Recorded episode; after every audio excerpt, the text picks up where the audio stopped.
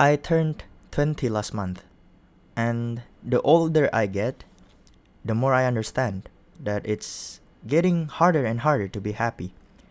And sometimes it's easier to just fake it. Just like what they say, fake it till you make it. but um I know some of the saddest people who's trying so fucking hard to be happy, but they just couldn't. So they fake it.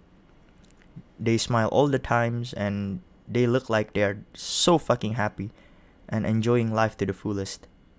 Their smiles are probably the brightest smiles I've ever seen. They make the best stupid jokes, trying their best to make everyone smile. But the sad truth is, the closer you get to them, the darker it gets. The saddest people try their hardest to make people around them happy because they know how it feels to be a piece of crap.